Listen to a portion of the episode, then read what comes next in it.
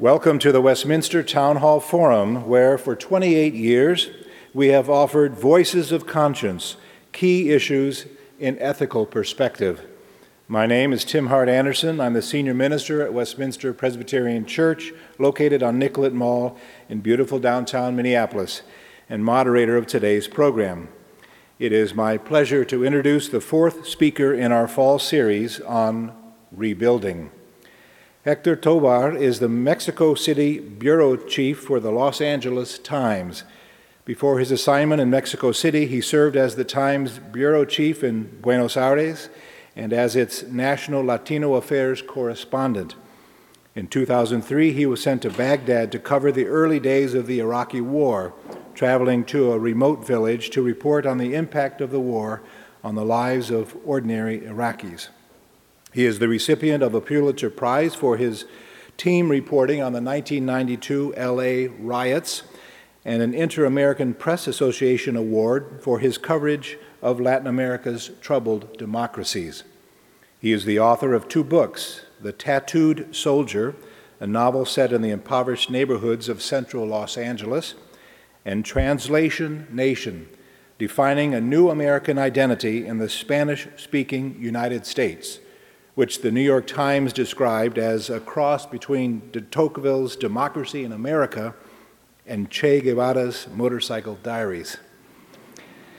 The son of Guatemalan immigrants, Mr. Tobar was raised in Los Angeles and earned an undergraduate degree at the University of California, Santa Cruz, and an MFA in creative writing from the University of California, Irvine. In his presentation today, Mr. Tobar will take us inside diverse and dynamic Latino populations in the United States and explore the impact of the country's fastest growing minority on our culture, politics, and communities. Ladies and gentlemen, please join me in welcoming to the Westminster Town Hall Forum Hector Tobar.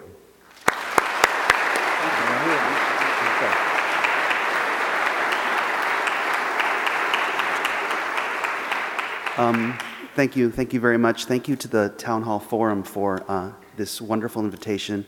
Uh, thank you, Minister Andersen, for that wonderful introduction.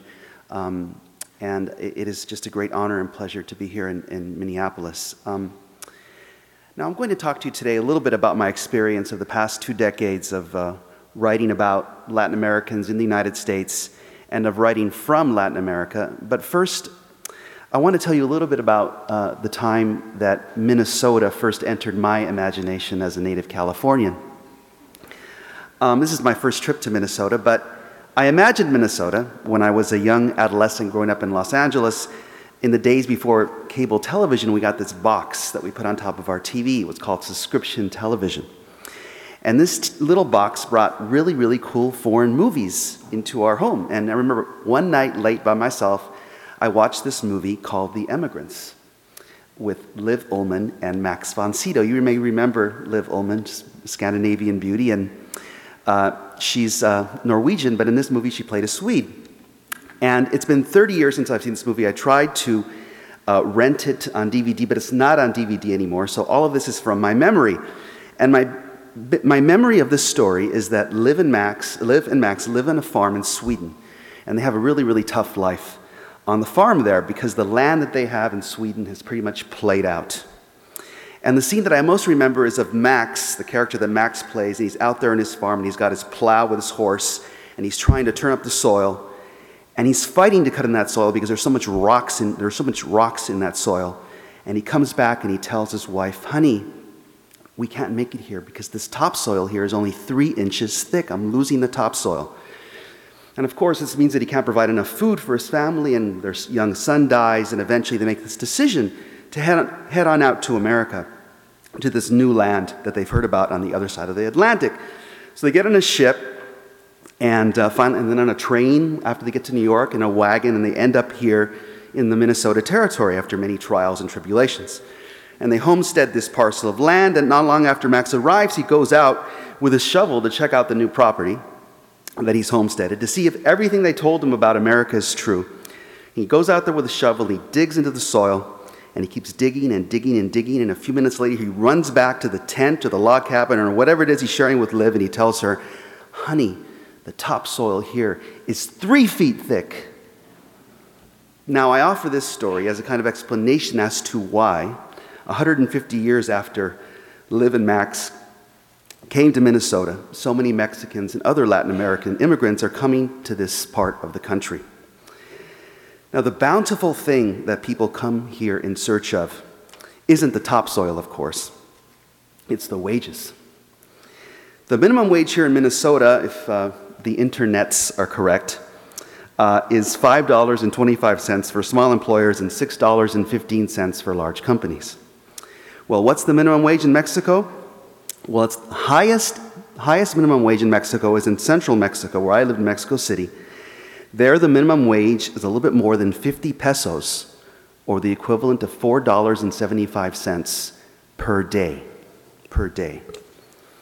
So when Jose comes from Guanajuato and arrives at the food processing plant here in Minnesota, or when he steps into that restaurant and his new boss tells him, he's going to be making $5.25 an hour. It won't be long before he rushes to the telephone because he hasn't brought his wife with him. He's left her back home and he calls her and he says, It's true, honey, it's true. Here I can make 500 pesos in a day. And those 500 pesos are like three feet of topsoil to Jose from Guanajuato. In fact, just a couple of hours ago, my first hours here in Minneapolis, I found myself in a fine eating establishment here in downtown Minneapolis. I won't say it, which one it was, and I started talking to one of the cooks, and he's a guy from Toluca, which is a town just outside of Mexico City. And he arrived here uh, from Mexico just three years ago. In that time, he's learned English and he's got himself a job at a very good establishment. He's making $12.50 an hour. Now, there are lawyers, that's the average salary of a lawyer in Mexico City. So he um, can make $12, which almost works out to $100 a day, which is an unheard of wage uh, in Mexico City. So, just like good topsoil offers the promise of a bountiful harvest and the fields that will produce enough food to make your children healthy and tall, these wages here in the United States, in places like Los Angeles and Liberal Kansas, in Miami and Minneapolis, offer something that's really sorely lacking in Latin America avenues of social mobility. Now, here, we as Americans, we take for granted the idea of social mobility. From Horatio Alger to Barack Obama, our culture is filled with stories of people from humble origins who become rich and powerful. I think you could say that story, that idea of the United States as a place of equal opportunity reinvention, is a very strong element in our American identity. We have the pioneers, the 49ers, the Jewish diaspora, the Italian experience, Liv and Max in Minnesota, our culture is full of stories of people who've come here and reinvented themselves. Now, I think it's fair to say that despite some advances, social class remains a relatively fixed thing in Mexico, and really in much of Latin America relative to the United States. There aren't that many Horatio Alger type stories in Mexican culture, and you really feel the absence of a middle class in Latin America. I know I did when I lived in Latin America, because I'm a middle class American. I lived in a neighborhood uh, in Mexico City where I had barbed wire around my home uh, to keep out the masses because the disparities of wealth and poverty are so great in Mexico City. There really isn't, uh, there's a very, very small middle class. And so you're almost always confronted with poverty right outside your front door, thus, the electric wires. You may not appreciate appreciate it because you've lived here all your lives, most of you, but we Americans, generally speaking, grew up with a more egalitarian and fluid idea of what social class is, especially if we live in a large American city. In the United States, we have now a, a black middle class, we have a Latino middle class, we have an Asian middle class. In Mexico, however, there's an elaborate set of language and cultural cues that separate the haves from the have nots. And part of it is racial, it's ethnic. Uh, my wife and I, for example, lived in this neighborhood in Mexico City, Lomas de Chapultepec. And my wife is a native Angelino, a Mexican American, a Chicana. This is what she's what Mexicans call a pocha, someone who looks Mexican but doesn't really speak Spanish very well, who's from the United States. She's also what Mexicans call a mestiza, which literally means mixed, part Indian and part European. But really, what mestiza means in Mexico means dark right? So my wife is this beautiful cinnamon skinned woman, and she's walking around our neighborhood in Lomas de Chapultepec in her California bohemian wardrobe. She's got her Santa Fe jewelry and her shoes that she ordered from Zappos online. And it doesn't matter because people don't see that. They don't see those visual cues that you and I understand, identify a middle class American. They don't see that. They see her race. Should she walk around our neighborhood and people will say to her, Are you a live in or a day employee? In other words, they think she's a maid, obviously. Because it wasn't part of the experience of the people who look like my wife are actual residents of that fancy neighborhood. And I told this story again and again, and a friend of ours came up with an excellent word that describes Mexican society. It's a pigmentocracy. Now, my wife recently attained a PhD in history, and, and she was working on this PhD while we lived in Mexico City. And I, I told one of the women that was working for us, her name was Maria Isabel, you know, please don't bother my wife. When you see her there at the computer, she's working on her dissertation. She has to finish it in two months. She's getting her PhD. And now this one, Maria Isabel, is a little bit older than us, you know, looked a lot like us. And she, I, I, would tell her, my wife is working on her PhD, and she would say, oh, yes, senor, senor, I understand. And she looked at me like I was deluded. She couldn't really believe that this woman who looked like her was working on a PhD. That's very nice, senor, she would say. And then finally, uh, last December, my wife actually got her, uh, she finished her dissertation, she got her PhD. We went to Phoenix, Arizona, to Arizona State University, took pictures of her in a cap and gown, brought them back to Mexico City, and I showed Maria Isabel this photograph of my wife in her cap and gown with a diploma. And it finally registered, her, registered to her that what I was saying was true. And she almost broke down crying. She said, Ay, Senor, when I was a girl, I wanted so much to study. I mean, she's a very smart woman, you know, but she had been denied that opportunity because she grew up in a rural village in a state of Hidalgo outside of Mexico. And much of her girlhood and young womanhood was absorbed with being a wage earner in her family, right? Now, maybe 50% of Mexico has the same pigment skin pigment as my wife and as Maria Isabel. And um, for most of those people, like for Maria Isabel, the avenues of social mobility are pretty closed off. Even though there's, never, you know, there's not really officially sanctioned discrimination in Mexico, and there hasn't been for uh, almost a century, right? Um, and even though there are institutions that exist that allow people to sort of escape their circumstances, right? Um, for example, Mexico has an excellent public university system. The tuition is just pennies per day, it's practically free. But no university pays you to study, and thus no university can make up to your family the loss of your income, which is why people can't study and why people can't exceed their circumstances. In Mexico, a family, a poor family, is like a farm, and each child is like a field. And a family needs its wage earners the way a farmer needs his fields. And in the same sense that a poor farmer can't afford to let a field go fallow, most families can't give up the income of an employable adult. Obligation to family is a very powerful force in Mexican society. And in fact, I would say it's maybe even stronger in Mexico than it is in the United States. That's why, despite the fact that Mexico is a much poorer country than the United States, you hardly ever see any homeless people in Mexican cities and why the um, retirement home is practically non existent in Mexico because everyone moves in with a family. No matter how poor you are, how desperate your situation are, chances are you have a relative you can go bother and live in their house with them and they can take care of you. Now, it also means, it works both ways. It also means that if you live in a poor family with five or six siblings, the older siblings, and especially the daughters, very often work to produce the extra income to educate, to pay for the education of the younger siblings and sometimes even the grandchildren. Now, my wife and I saw this firsthand because we had a person working in our house who was doing precisely that. Her name was Benita, and we paid her 1,500 pesos a week. That's $150. This made her, that relatively humble wage of $150 a week, made her an affluent person in her village. Uh, and her village is called Temoaya. It's on the outskirts of Toluca. It's a town of squat cement houses with a rather large whitewashed church surrounded by cornfields and grazing horses and cows, and a big population in that place still speaks Otomi.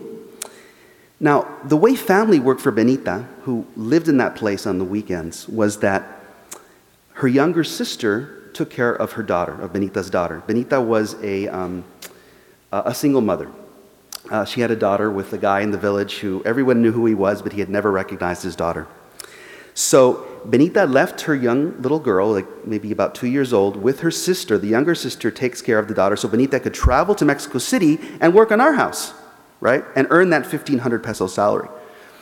Um, our house, Mexico City, was three hours away from Benita's village, so she really couldn't commute every day. So she would stay with us in a little apartment, that we, little room that we have in the back. It's de rigueur for Mexican uh, upper class families to have servants' quarters in their houses. It's built into the architecture. Even the apartments have servant quarters. So Benita lived with us, and her mission in life was to save up enough money to pay for her daughter's high school education because Benita had only gotten up to fourth or fifth grade. Her dream was to get her daughter to high school. At the same time, Benita was saving that really good salary that she was making to pay for her younger brother to go to college. He was the first person in her family to go to college, and he was about to finish his uh, law school career. He was about to become a lawyer. Um, now, and, and in order to earn that money, she had to leave her village once a week, travel three hours to Mexico City, and live with us. And millions of people in Mexico City do this. They commute from the literally hundreds of towns and villages that surround the federal district, which is where Mexico City is, in the states of Morelos, Hidalgo, Guanajuato, and they come to jobs in the city. So in Mexico, in rural Mexico especially, social mobility requires actual mobility. Very often, you have to leave, you have to leave the place where you are to get someplace. Pun completely intended, right? You have to leave the place, your hometown, to get someplace in the idea of becoming more than what you are, right? So the recent history of, and in fact, that's really the only sociable, acceptable way to escape your circumstances, really, is, is to migrate to either the city of Mexico City or to the United States.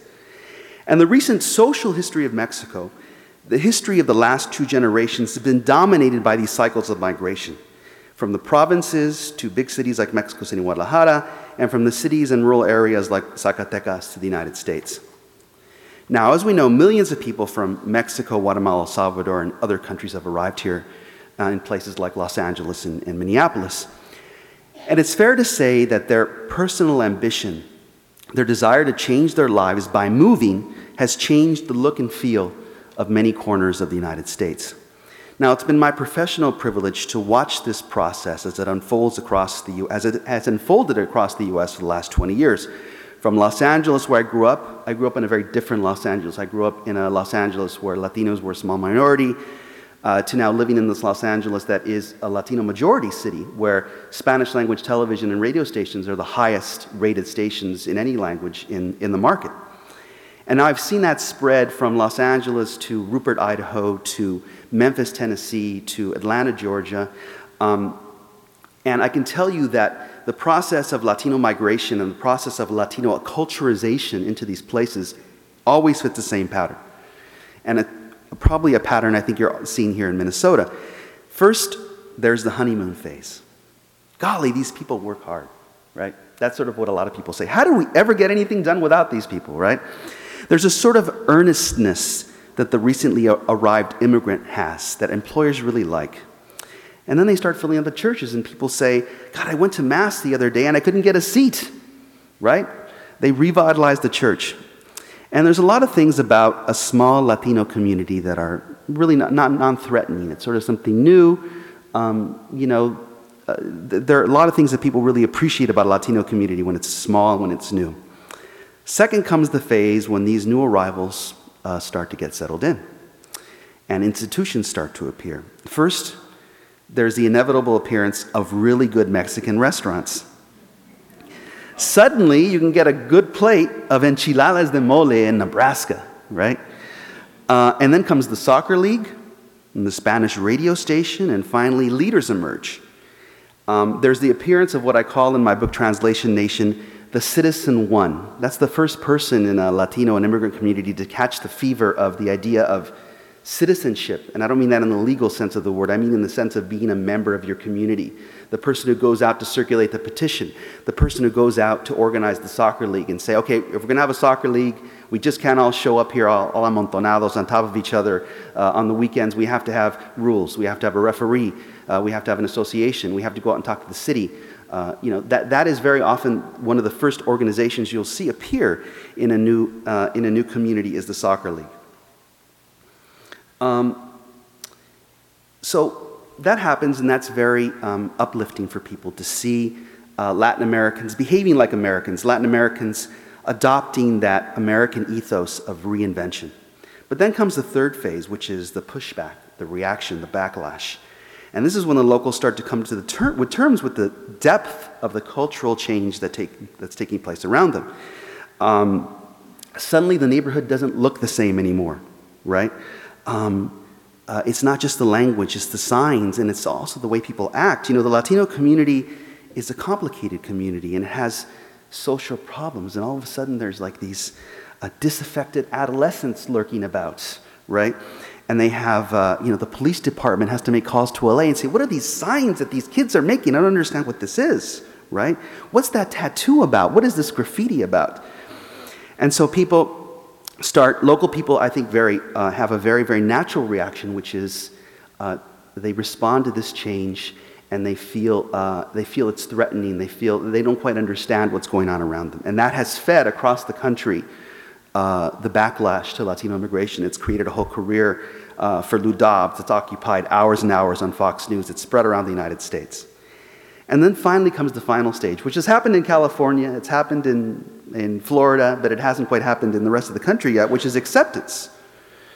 You know, uh, in California, I think uh, the Latino, uh, the Latino uh, population is so big and has so much political power now that it sort of suppressed the anti-immigrant movement. It's still strong, but the anti-immigrant movement is in retreat because of the power of organized uh, uh, Latino political participation. Um, but across the country, this pushback is still taking place, and it really dates back to the 1990s in California. Um, and because of that uh, pushback, because of that backlash, the whole immigrant experience has changed in the United States and is changing right now in, in our time. What it means to be an immigrant now in 2008 is different than it was even just in 1980, right? Um, let, allow me to explain my own experience, for example. My, my father came from Guatemala in 1962. And he got his tourist visa, arrived on a Pan American Airlines flight from Guatemala City. After a few months, applied for residency and eventually became a US citizen. So he never really feels like he broke any law, although he really probably did overstay his tourist visa, right? Then in the 1980s, in 70s and 80s, more and more people started coming, and you really couldn't do that anymore, you know, if you were from Guatemala. But what you could do is you could go to Mexico and get on a bus and go to Tijuana. And then you go to the, to the border in Tijuana, and you would gather there at dusk, and there would be thousands of other people, hundreds of other people like you at the fence, waiting for the sun to go down, and then you would all run across in mass. I mean, I've seen pictures from the Border Patrol from this period, and it looks sort of like an immigrant Woodstock you know, people are all gathered in this field waiting for the sun to go down, and everybody just sort of runs, and most people get in. Most people got in. And, and so, if you went through that experience, like my father did, or like the people in the 80s, you have, it's sort of like, you don't really feel like you did anything wrong, right? And so, you're not left with a, uh, it was kind of a game. So, the border crossing didn't really leave a mark on you. What left a mark on you about the experience was leaving behind your home, was saying goodbye to everybody you knew, and knowing that you probably wouldn't be coming back very often, that you were starting a new life. That was what was traumatic about the immigrant experience in the 60s and 70s and 80s, right? Well, how do people cross now? Well, you know, uh, the, the border in San Ysidro has been pretty much sealed up. Uh, there's a chapter about it in my book, Translation Nation, about the television cameras, the earthquake. They use seismic uh, detectors to detect when people are passing. Uh, they have thermo sensors, night vision goggles. The, the border at the most popular crossing places has been militarized, which forces people to go out into the desert. And what it also forces people to do is it forces them to contract with a criminal enterprise to cross the border. And if you come from Central America, you really have to contract with maybe three different criminal enterprises to get to the United States. Um, because you can't do that easy crossing, you have to go into the desert in Arizona, and that requires you paying a coyote, a smuggler. Uh, pollero is another term that's used. Uh, uh, literally means chicken, chicken rounder up or chicken rustler, right? I got a sort of a, a, a first-hand look at what this experience was like, uh, or rather a more intimate look, when one of the women who had worked in our house in Mexico City, Juana, uh, came to us one day. She had stopped working for us because she had a baby, and she came back and she said she had to borrow some money. And she says, uh, Senora, she told my wife, um, my husband, he went to go get a job in New York. You know, he left for New York. He had somebody waiting for him with a job in New York City. But the person who crossed him uh, now has him in a house in Arizona, and he wants $3,000 or he's not letting him go. Can you please lend us $500? I'm going, she's going around to all the people she knows to round up the money to pay this ransom to the smuggler. Um, and someone who crosses from Guatemala is going to have to pay that smuggler and also is going to have to pay someone to help them cross the Mexico Guatemala border because that border has suddenly been tightened up because the Mexican authorities are getting tired of being criticized in the international press about not having control over their southern border, so they've sent out patrols. And the worst thing about crossing now, coming here if you've come from Central America, is that you used to have this railroad that functioned in southern Mexico. That took that it was a railroad that, that ran basically from the Yucatan Peninsula to the center of the country and from Chiapas to the center of the country. And that railroad went bankrupt and doesn't run anymore. So people can't jump on the railroad cars anymore to get this free ride that they would take from Guatemala to central Mexico all the way up to the border. So they have to walk hundreds of miles. And I've met some of the people who were doing this walk, Honduran, Central, Honduran immigrants and other Central American immigrants.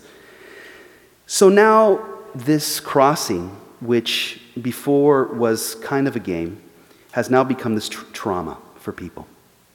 And in my book, In Translation Nation, I, I quote Alexis de Tocqueville, who says that, um, that uh, the crossing, that the, the journey that people undertake to go to, to a place. In his case, he was writing about the pilgrims.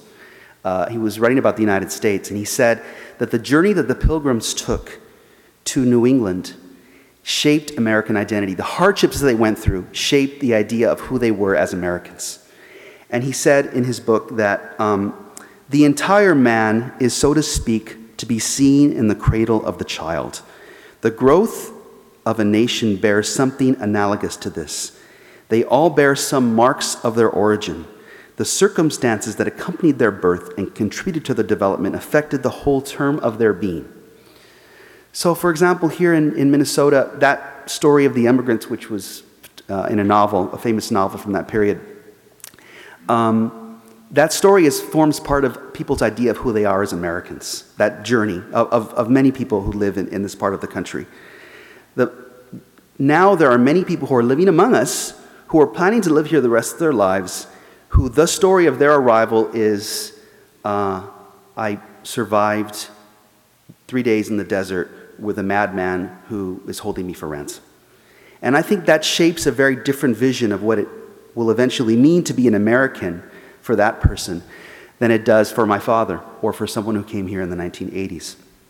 And I think that really now we are at a crossroads uh, in American history because we really have now literally hundreds of thousands, millions of people living among us who are de facto Americans. That is, that they've, uh, you know, had, they're, they're raising children here, they're paying their taxes, they're growing up here, they're eventually going to high school and college here, and they don't have citizenship. In California, you see this more, but uh, you see it also in other parts of the country, where you can go and talk to someone who speaks English as their first language, Spanish as their second language, and who is all, to all intents and purposes and appearances, an American, but who will tell you secretly in a whisper, um, no, you know, I don't have my papers. That's why I, I couldn't get uh, in state tuition at the University of California. I can't go to college. I can't do this. I can't become a police officer because I'm not a citizen.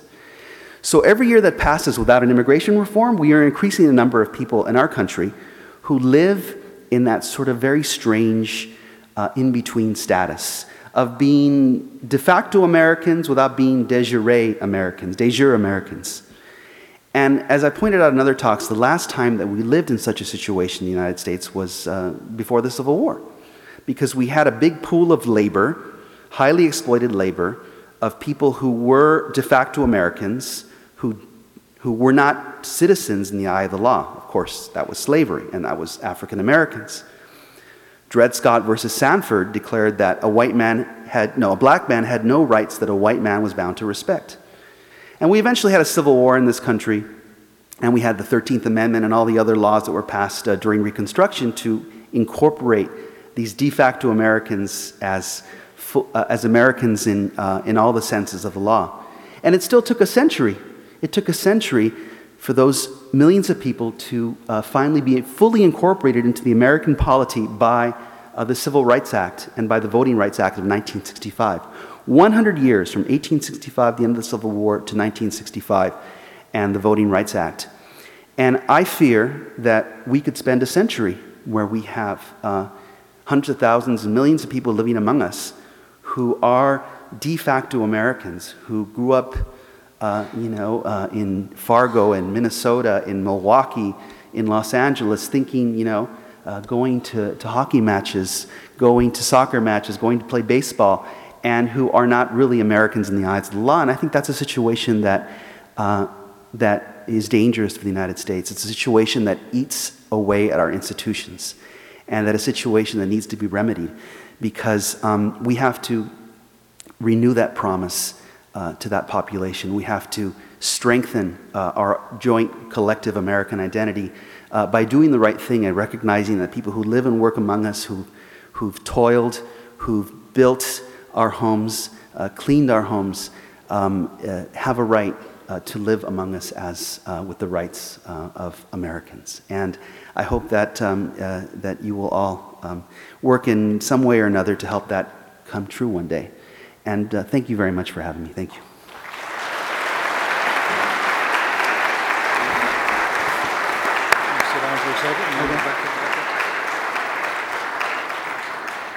Thank you, Hector Tobar. You're listening to the Westminster Town Hall Forum, originating from Westminster Presbyterian Church on Nicollet Mall in downtown Minneapolis. I'm Tim Hart Andersen, Senior Minister at Westminster Presbyterian Church and moderator of the forum.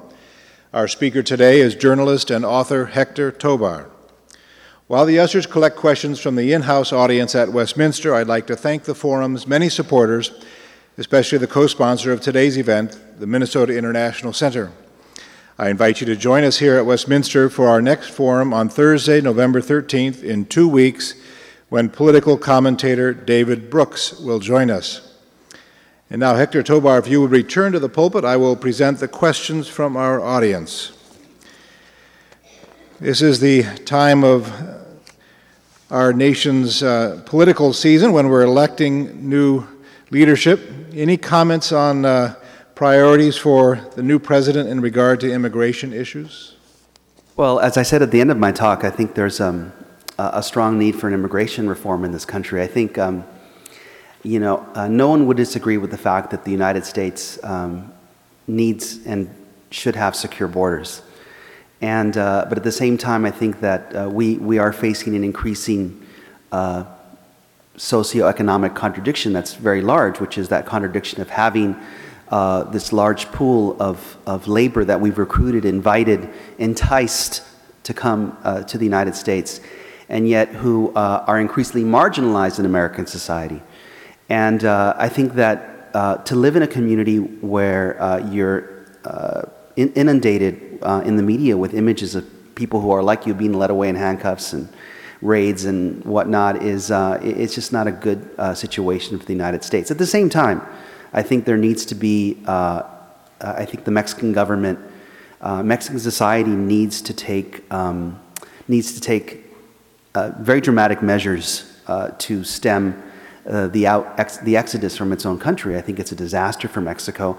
I think in the long term, uh, mass migration is more of a threat to Mexican national identity than it is to the United States national identity because um, when you allow your most ambitious people to leave uh, by the tens of thousands and the millions, it's, um, it's not good for your, for your country, and there needs to be serious uh, economic and social reform. So I hope whoever the next president is will engage in this dialogue um, with the Mexican government and that that debate become uh, part of the, um, uh, of the national debate here in the United States and also in Mexico. You think a guest worker program, which this country has had in the past with a three year special workers card, would be a good idea? With a free return to Mexico anytime during that period, and after three years, they would have to go back again to register for the card? Um, I think that that would be that would bring a little bit more order to the process. Although I think that in practice, a lot of people would not return when their three years are up, unless there was, uh, you know, I mean, that was the whole hope of NAFTA was that NAFTA would make Mexico into what China has become, right? But it didn't quite work out that way because China happened. You know, the Me- there are Mexican shoemakers who complain about uh, Chinese shoes coming into their market. So I think. Um, unless we resolve the sort of greater socioeconomic global, the contradictions of the global economy, that those kinds of measures will bring a little bit more order to the process, um, allow a lot of people to, you know, quote unquote, come out of the shadows, but it really would be sort of a band aid for the larger problems that we face. Presidente Vicente Fox recognized a special responsibility for Mexicans living in the U.S. Does the current Mexican president share that view, or what about other Latin American nations and their leaders? Yes, I think that um, President Calderon has made it, um, uh, it's something that helps, that actually is something that unifies the Mexican people, right and left. Uh, right and left, Mexican people are united by the idea that their paisanos, their countrymen living in the United States, are suffering abuse uh, in the United States and need to be defended. And therefore, the Mexican government has, in, has uh, invested uh, tremendously in a system of consulates, that uh, a system of actually providing people with driver's li- oh, with, uh, with identification cards and other, other documentation that allows them to have a more uh, stable life in the United States. And they've spoken out in defense of the rights of uh, of, of, migrants. But at the same time, I, I, don't really see that debate in Mexico about the origins. There's just Mexico is a politically divided country. Here we have, you know, red states and blue states. There it's blue states and yellow states because the northern part of the country is controlled by the conservative uh, or dominated by the conservative National Action Party, and the southern part of the country, the poor part of the country, is dominated by the leftist PRD, and they have diametrically opposed ideas of how to move Mexico forward. And um, I, uh, I don't see them being resolved anytime soon. Uh, you referred already to NAFTA. Just go deeper there. Is NAFTA viewed generally in Mexico as a good, a good uh, agreement between the two nations, uh, between North America and Latin America? What about the income disparities between U.S. and Mexico? Has NAFTA helped those or exacerbated them? Um, once again, there are tremendous disagreements about NAFTA. Calderon uh, is a very, very strong backer of NAFTA, and he will cite figures. Our tomato industry is booming because we export all these tomatoes uh, to the United States.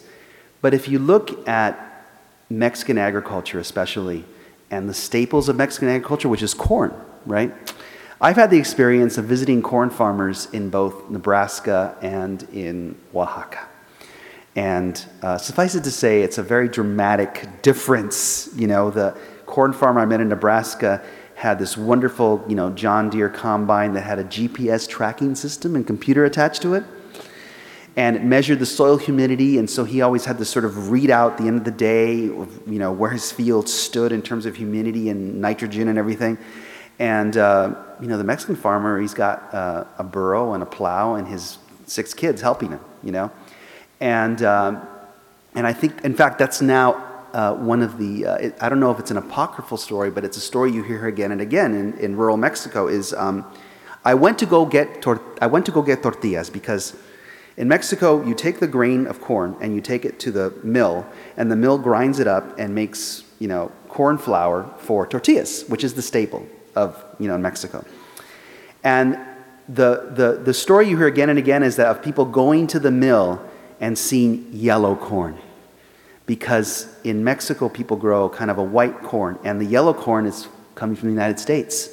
You know, they're making the tortillas. I mean, this is sort of sacrilege, you know, uh, in, in Mexico. So I think, um, I think that there, uh, there is an, uh, an element of Mexican society that sees NAFTA as a boon for Mexican manufacturing, uh, you know, for the Mexican auto industry, uh, for certain uh, exports, agricultural exports, but there's another, maybe even larger segment of Mexican society that sees it as a complete disaster for Mexican agriculture and one of the causes that's led so many people to leave rural Mexico to, the, to go to the United States because they simply can't. They, you know, and now this year, the last year was the first year that American corn came in without quotas into, the, into Mexico. And, and that was a, a seminal event in, in, in Mexican's, Mexico's recent history because people were so concerned about this American corn. A couple questions about Latino participation in political process. Uh, do Latinos who are here in the U.S. participate as citizens in their home countries by absentee or some other kind of voting mechanism? Oh, yes, definitely. Um, in fact, um, one of the things that I noticed in many of the countries I covered, I covered elections in Argentina and Brazil and Bolivia, Guatemala, El Salvador, Mexico, is that it's sort of a, um, a uh, required de rigueur thing to make your trip to Washington, first of all, to meet all the think tanks. And secondly, I mean, for any, um, any Latin American politician, he has to go to Washington, meet all the think tanks, but then he also has to go to the Latino communities and meet the Latino communities in Miami, uh, in Los Angeles, in Houston, and Dallas, and raise money. Uh, Mexico now, uh, Mexico in its most recent election permitted voting from abroad. So um, it, it is something where people um, follow the process, and they tend, it's very interesting because the, the voters in Mexico, the Mexican voters in the United States tended to be more conservative than, than, than the general Mexican voter, which I found kind of interesting. But yes, there is definitely a lot of participation. And in this country, there, of course, have been Latinos as citizens since the earliest days of the nation, in the Southwest particularly. Uh, are they participating in elections? What about their impact? Do they go one way or another in terms of political parties? Well, I mean, um, in California, now, California's uh, political landscape has changed as a result of Proposition 187, which was uh, the proposition in, 19, in, the 1990s, the initiative to, uh, to um, prohibit uh, undocumented immigrants, illegal immigrants, from receiving certain uh, public services, education, hospitals, etc. This was eventually overturned by the courts. It passed, but it was overturned by the courts. But what it led to was a backlash among Latinos. There were many people who had lived uh, as legal residents in the United States for decades who got so scared by that initiative, they decided to go out and register to vote. So, Proposition 180, 187 in California led to a massive growth in the voter rolls in California to such an extent, as I said during my talk, that really Latinos have become part, a very, very powerful part of the political equation in California and also now in Arizona and New Mexico. Now, what we saw during the primaries I thought was really interesting because Latinos voted overwhelmingly for uh, Hillary uh, in California. And people will say, well, what is it? Are they racist against Barack Obama? Is it because they'll never vote for a black person or whatever? And a lot of people were spinning that story that way. But I, to me, it was more about practicality. And it was that Latino voters tended to be working class people. And like working class people, they have a very practical notion of what a leader should look like. So you had Barack Obama, who was the uh, you know, idealist, the dreamer, without much experience. And had Hillary, who had been first lady, you know, senator from New York. And some people sort of saw her as the more tested person. And I think that's why she uh, won handily. In fact, the Latino vote gave uh, Hillary Clinton California. Uh, the California, uh, that was what put her over the top. She lost, I think, among white voters, and she lost, obviously, among black voters, but she won among Hispanics, which gave her uh, the California primary. Now, in uh, the general election, of course, at first there was a question will Latinos support Barack Obama? And of course, the answer is yes. I mean, it's now 60 30 of people, uh, of Latino people backing Barack Obama. His story, uh, most people know it uh, as an immigrant story. I mean, I was telling uh, someone the other day that my father, who's a Guatemalan immigrant, you know, read dreams from my father and came up to me and said, this, this is my story. This is my story. His story is my story. You know, and he felt a real identification with Barack Obama. My father gave $5 to Barack Obama's campaign six months ago and now feels that he's an integral member of the campaign. and uh, has gotten onto the internet and is following every day. And I was able to turn off my Blackberry now so I can stop getting those messages about the latest polls from Ohio and Wisconsin. So I think that there's a real identification uh, in a lot of uh, corners of the community with, uh, with a Democratic candidate in this election. Is there variation among Latino voters in the U.S., say from the West Coast to New York or to Florida or other parts of the nation? Also, variation on their countries of origin from. Oh South yes, it's uh, it's a very um, it's very okay. California, so the Southwest is mostly Mexican immigration and Central American immigration, people from Guatemala and El Salvador. The, Texas is uh, obviously mostly Mexican immigration, but also a back and forth. I mean, in southern Texas, there was a long tradition of people living on both sides of the border, having family on both sides of the border, sometimes having two families, one on each side of the border. Uh, and then, of course, the uh, Miami uh, has always been Cuban and Caribbean and South American immigration, and um, New York, uh, Dominican, Puerto Rican. But what's interesting is that uh, traveling in the middle of the country, you would see these different roads converge.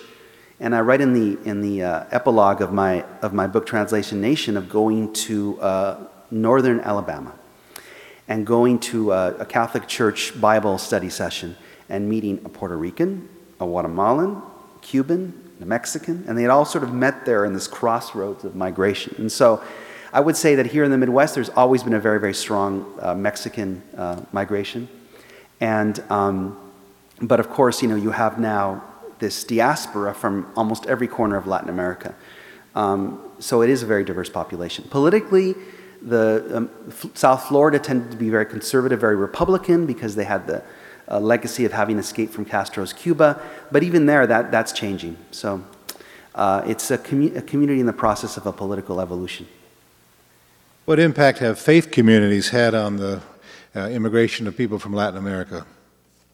Well, the impact on immigration is that you know it offers people a place that they can come to that feels familiar.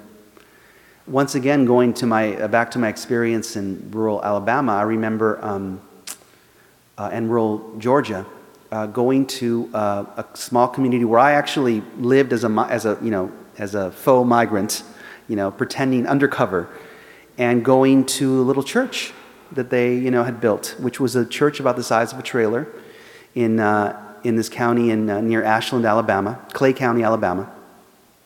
And that church offered people uh, a place, and people were very, very poor. I went to the Mass, and you know, people looked like they had just, you know, uh, stepped out of farm work, or, and you know, it was very, very poor community. And then you, you could just travel an hour to uh, Dalton, Georgia, and the community there was a little older, a little bit more affluent, and they had originally started in a little Catholic church downtown, and the community got so big and so economically powerful that they built a brand new church that I would say was maybe about half the size of this church. It was a, it was a temple.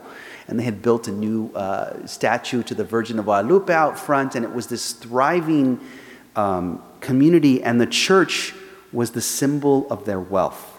You know, it was a symbol of their affluence, of their accomplishment we built this, right? So the church is uh, an extremely important institution in, uh, in immigrant communities. Is there any sense of competition between uh, other minorities in this country and uh, Latinos?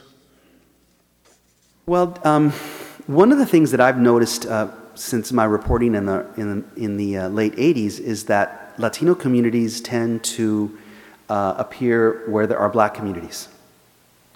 And it's because I think, um, well, first of all, you know, black communities are very accepting of outsiders, just generally speaking. And, um, and the rents are, tend to be low, uh, lower in, in, in these communities, whether it be South Central Los Angeles or uh, in, in, the, in the poorer parts of Dalton, Georgia, or in Memphis. And, you know, I think that my first experience of covering the convergence of this black and Latino community was one of that people sort of were existing in parallel universes, you know? And it was, uh, you know, like the Latinos would go to their church and they would do their thing, and the blacks would do their thing, and they never really even were aware of each other. And then only in the last decade or so has there begun to be, uh, you know, uh, serious on the ground Latino black conflict in Los Angeles. Um, there was also a period where a lot of black community leaders were expressing concern about, um, uh, about the effect of undocumented immigrants on the workforce and what it was doing to wages. Um, and I think that one of my missions personally as a son of uh, Guatemalan immigrants is to, whenever I speak before a Latino community, is to, number one, uh, and I don't think our community is doing this enough, but number one, uh, explain to people American history and the role of African Americans in redefining and broadening the definition of American citizenship. I mean, I almost feel like I'm speaking in euphemisms. You know, people died, right, in the civil rights movement, Civil War. And, and we have, if we have any rights as Latinos, it's because African American people suffered for all of us. And I think that there isn't enough of that kind of education going on, personally. And I, that's one of my missions. And, and in my book, that's why in my book I quote uh, a lot from W.B. Du Bois and the souls of black folk, so that I, because I see those parallels in the American experience. And I think that, um, that we need to strengthen those, those ties between our communities. Your recent book is Translation Nation. What do you think about the English only trend where we wouldn't need translation? you may respond in Spanish or English. Well, you know, I think um, I love English. I mean, I, mean I, I know that my first words when I was a baby must, were in Spanish, but English is the language that I was educated in. And um, in fact, I, I've always felt um, that I came to English, even, even with that, I felt like, like I was always in the process of mastering English. And even now in my 40s, you know, I recently took up Shakespeare because I felt, you know, God, I never really, my public schools, I was never really introduced uh, to, to Shakespeare. And I now write in this language and I have to read the masters, you know? And um, so I, I, think that, that English is the language, even in every community, every immigrant community, English is the language of success and ambition. If you don't know English, you're not going to get anywhere. And so that guy that I met today at that restaurant who made twelve fifty an hour, having been here just three years, it was because he was in a position where he dealt with customers and he could speak in English. That's why he was getting $12.50 an hour, and also because he made a really killer omelet, right? So the killer omelet and the English together, that's a good combination. So I think that there is a real hunger uh, to, learn, to learn English.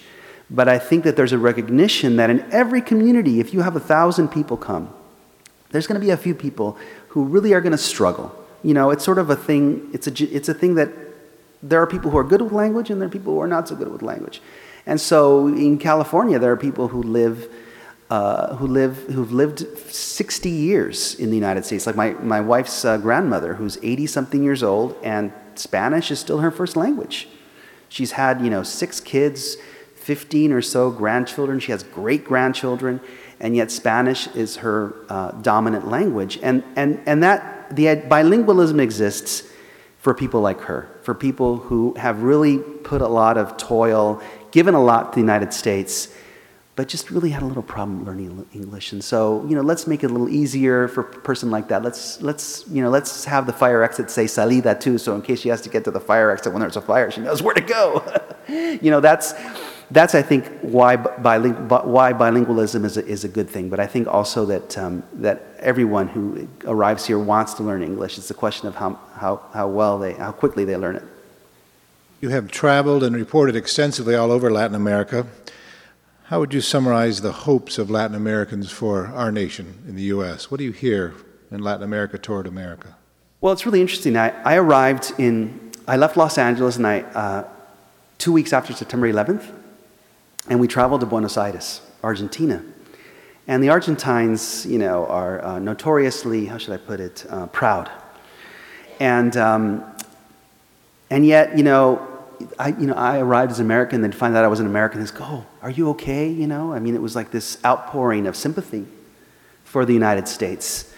Um, and, uh, and one felt, you know, really proud of being uh, uh, the son of a democracy and what that democracy stood for and its proud history. And then, of course, you know, over the next several years, you know, one saw all of, that, all of that goodwill uh, melt away um, and living in Latin America, you know, uh, people would sort of talk to you about the United States, and it's like, what, you know, what is going on up there? You know, what are you doing? You're in this war, and the Iraq War really, really hurt. Uh, I mean, I, I, know many of you know this, but the Iraq War hurt America's image in Latin America tremendously.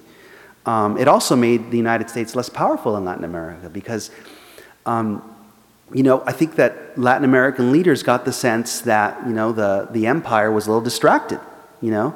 Uh, we used to be, I mean, Hugo Chavez in Venezuela, uh, I don't think he could have um, amassed as much power as he has in the region if it were not for the relative weakness of U.S. foreign policy uh, these last few years because we've been tied down uh, in, in Iraq and Afghanistan. Um, so, um, you know, the, the, I think that, um, that people have a lot of respect and admiration for American democratic institutions and traditions. They aspire to have, in, in Latin America, they call it transparency, you know, uh, where you can, uh, you know, have a pretty good idea of what your leaders are up to.